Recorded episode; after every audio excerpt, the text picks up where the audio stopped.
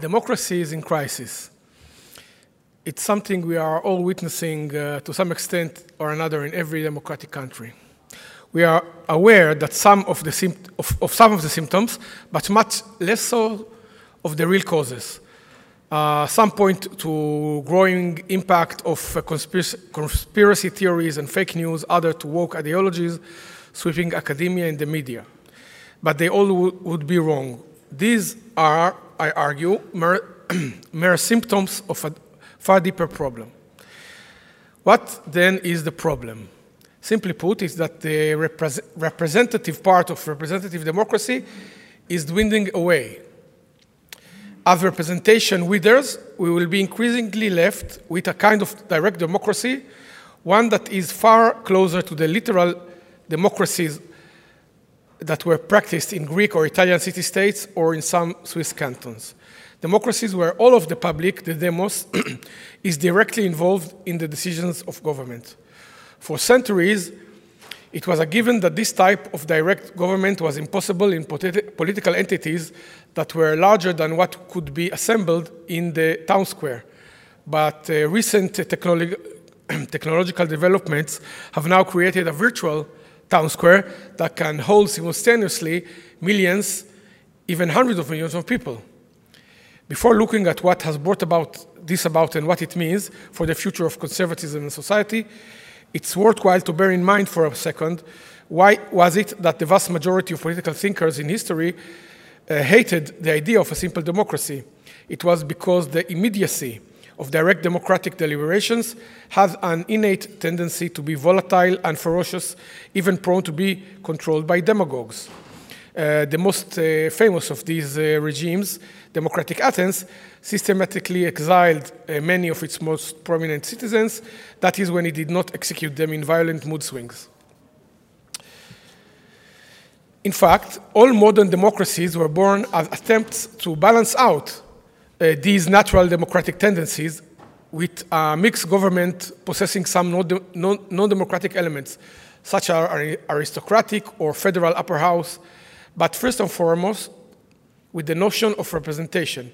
This is a concept that was born of, uh, actually born during the Middle Ages out of the um, device of legal representation and developed in, in England, where the parliament was a, a court, and then it slowly beca become, became um, uh, what we call our uh, representative uh, assembly. Let's first look at the framework of constitutional democracy to understand what has been whittled away. Despite uh, great differences between them, we can see that all functioning democracies have some shared features which serve the, to counter the power of undiluted popular will. Two fe- features stand out as more significant. The first is the retaining of some non-democratic element within the democratic structure, making making it thus a mixed constitution, mixed democracy and something else. So this element might be things like unelected head of states or the selection of a head of state by electors rather than direct elections. It might be some feature of the upper house, such as consisting wholly or partially of members who are not elected or are not elected by the principle of one, one uh, man, one vote, one person, one vote.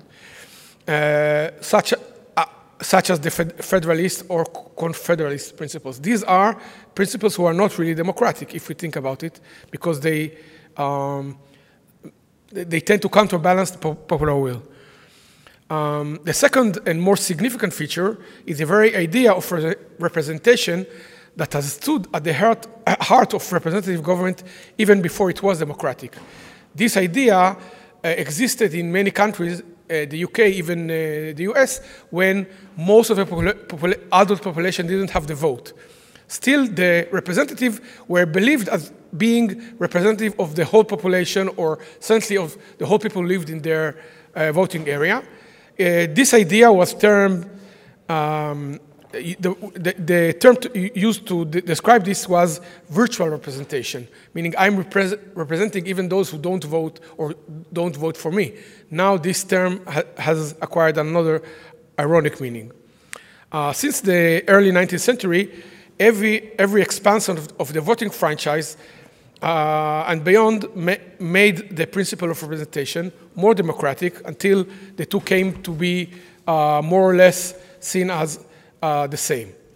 Um, after the Second World War, there was a golden age for representative democracy uh, because the recent mem memory of uh, horrors brought about by the wartime dictatorships and the continuing threat from communism meant that the public consensus in representative democracies used to be moderate and prudent, usually seeking some centrist compromise because of the fear of uh, fascism, of communism, and so on. But uh, that, of course, changed after the fall of communism in Europe, when a gener general feeling of relief was followed by a false belief that the democratic order had triumphed, not because of its conservative and moderate character, but because it expressed liberal principles. People really came to believe it, and this, this view was termed the end of history, meaning that liberal democracy was the final stage of man's political development, and democracies could, no, could now be wilder without consequences, because there, there is no, no real alternative. So much of the identity politics, L G B T Q, critical theories, and woke discourse were really let loose only in the nineteen nineties, when democracy looked at to many as inevitable, as something akin to, the, to a state of nature. But at the very time this end of history was happening, the so-called end of history, a technological upheaval that had been gathering strength was, was changing things dramatically. It was called, of course, the internet. For centuries, the reach and immediacy of mass media had been steadily expanding through printed books, then newspaper, radio, cinema, and television. Nevertheless, all of these were ultimately media, meaning intermediary be- tool between someone who produced this information and those who received it. It was one, one directional, basically. Uh, information was produced, after all, by a relatively small groups who then distributed the product to a wider population. This structure could and was, for the most part, controlled by governments or interest groups like parties or trade unions or commercial corporations or some mix of them. Um, Although these mass media outlets vastly increased the reach and directness of popular opinion, they still could retain, and in some respects even fortify, the traditional structure of representative democracy. However, as the dust from the fall of the Berlin Wall was setting down, a far greater up upheaval was rising rapidly. The system of internet interconnected computer networks, with what we now call the internet, had actually been around since the nineteen sixties, but only around nineteen ninety it passed at the logical threshold which allowed commercial involvement in its expansion. From that point, the network rapidly expand, expand, extended to every house and eventually every electronic device as a two-way system that is not only between uh, two or three endpoints like a telephone call, uh, but between all points at the, at the same time.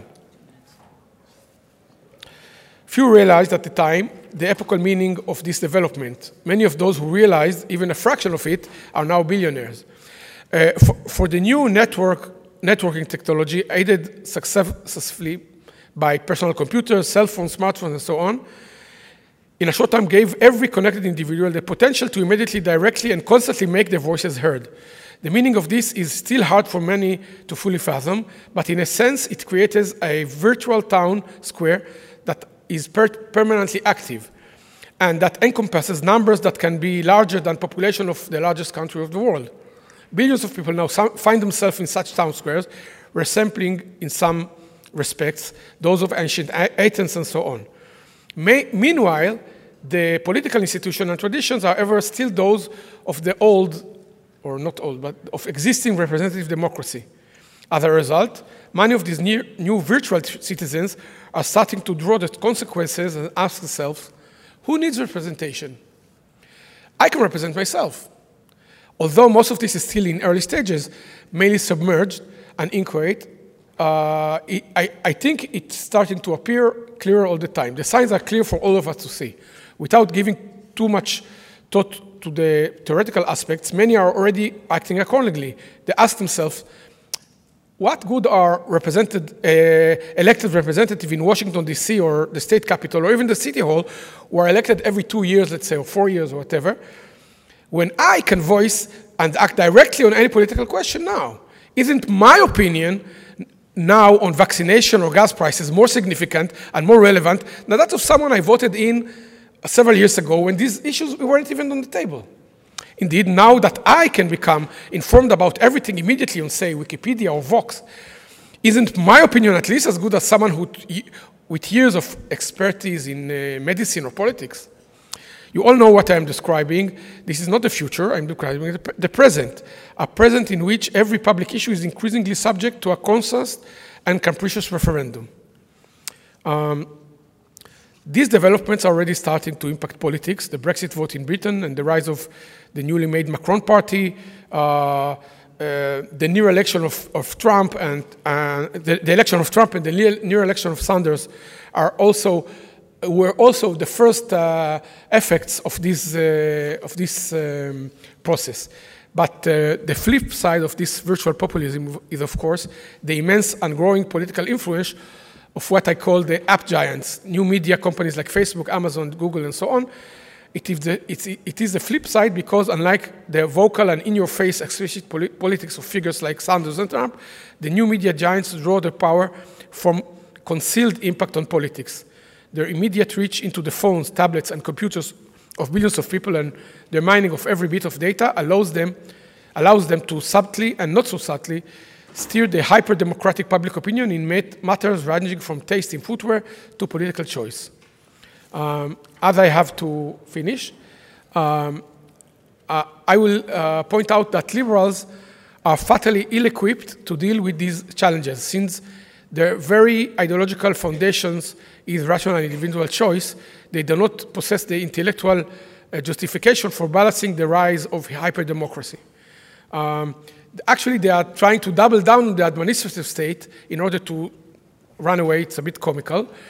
But uh, it's, I think that actually conservatives do have the tools to do this, because it's uh, often f uh, forgotten that conservative parties uh, uh, supported the expansion of the franchise in many countries, including Germany and Britain, uh, out of the assumption of conservatives and liberals that most of the population actually has strong conservative instincts, and they were proved right.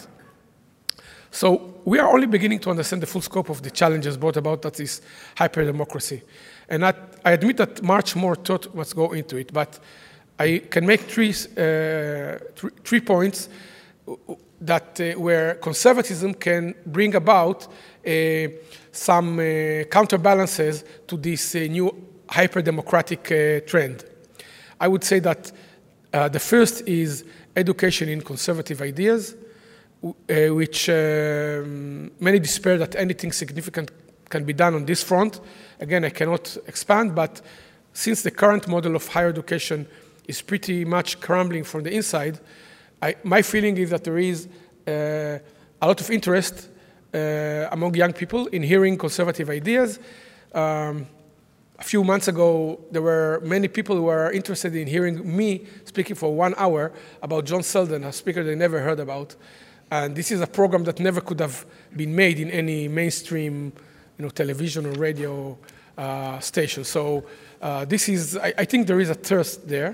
The second uh, point is uh, bringing religion uh, back into the public square in various ways. If you think this is impossible, remember that is what only in the nineteen fifties, for instance, in the U S, that Congress uh, changed the pledge in nineteen forty-four to include Under God, and in, only in nineteen fifty-six adopted In God We Trust as the official motto of the U S. And the third is the idea of hierarchy, meaning our democratic era is producing not only an equalization of right, but also the idea that there, there is an equality of ideas and values. And conservatives clearly believe that there is a hierarchy of values and of ideas, and I think that uh, this is also uh, an element that we can uh, uh, bring about into the uh, public uh, square or public discussion that can serve as another um, countermeasure or counterweight to this expansive uh, hyper-democracy. Thank you.